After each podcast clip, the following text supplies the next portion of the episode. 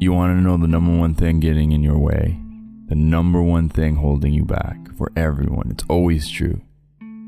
We let our head lead far too often. We spend too much time in our heads. We overthink, we overanalyze, and that is the most stifling shit you can do. I'm not saying your head is a liar. I'm not saying your head is only a critical voice. I'm not saying your head is only your ego. There are many parts to your head, but you need to pick when your head should lead and when your body should lead or when your heart should lead. That's why I love breath work. For those of you that don't know, breath work is a mindfulness practice similar to meditation, but it's a kind of meditation on steroids. Because one, you have to be ready for it, because it could get really intense very quickly. Two, you, if you just commit to the breath, you're gonna fucking have an experience. So it's almost like easier than meditation in one way. And all it is is laying on the floor and breathing. That's a terrible explanation of what it is because it's so much more than that. Just like someone saying all it is is you taking a photo. No. It's all the prep, it's all the space holding, it's all the ceremonial space cleaning, it's all the love and nurturing that goes into the experience as a whole. But the, technically, all you're doing is you're lying on your back and you're doing continuous breath. So it's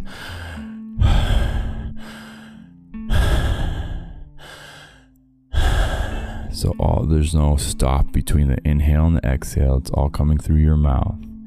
And when you do that, you like oxygenate your brain and your body 5x the normal capacity. And so you start getting these tingling feelings, you start maybe getting like visions, you might feel things in your body. Essentially, it forces you out of your head it's a physiological experience that if you do properly, which only involves breathing, you will get out of your head and into your body. And here's the thing there's trauma living in all of our bodies. Shit happens to us, and the trauma isn't just experienced and released. For most of us, we clench and we hold. And so we're holding on to all this toxic trauma in our bodies, literally in your bodies and places in your body. So as you do breath work and you transcend temporarily the mind and go into the body, the body starts either resisting and you clench and you tighten, or you could start shaking and like you're releasing energy. You can have uh, catatonic type experience, which was my first breathwork experience. You can also have no experience. You could just not be into it and just sort of opt out.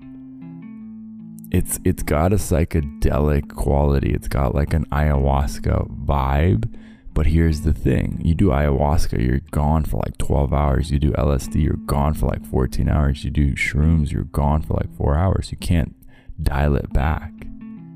I tell people breathwork is really cool because it's got, it's got the potential to have those deep transformative experiences, but it's also like a spinning class. And what I mean by that is in spinning class, if you've ever done spinning, there's a knob on each bike, and nobody actually knows how much resistance you have on your bike.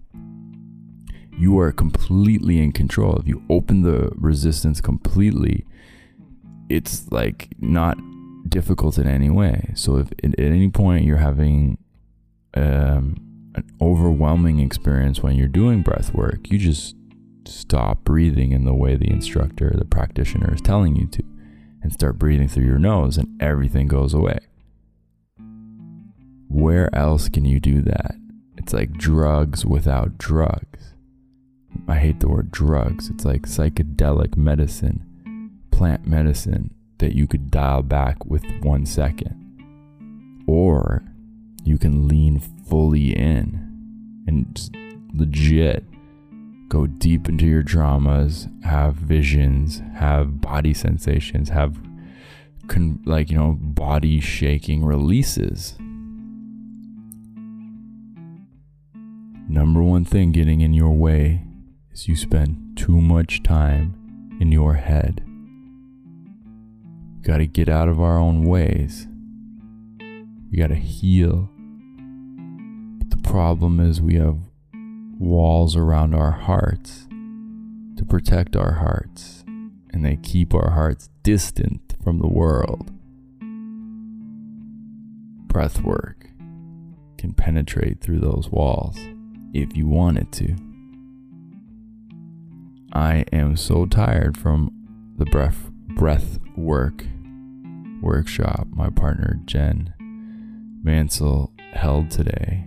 She did such a lovely job. It's two back to back days. It's amazing seeing her business grow as she steps into her power and how many people she's able to heal and help and support and love and laugh with and cry with.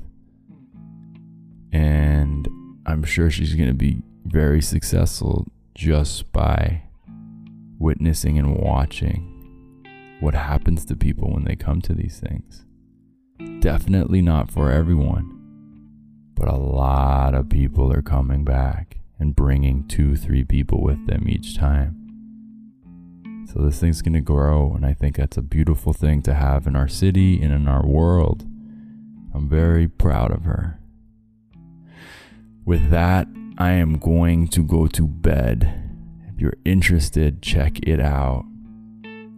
She's holding uh, a breathwork uh, circle every month. Um, I highly recommend it if you're into deep spiritual heart work. Holler at me, I'll give you the information. I love y'all. This is my second podcast today, my ninth podcast this week. Holy moly really grateful for this opportunity, for the stage, for the ability to speak. Don't take that shit for granted. Not everyone has a voice that they can actually speak with, literally. And the ones that do, so many of them want to be heard, want to take up more space. But if you're not willing to speak with your voice, whatever that voice sounds like, or doesn't sound. If you don't want to take up more space, then just say that. But if you do, 2019, baby, is the greatest time to stand up and share your message. I love y'all. We'll see you tomorrow.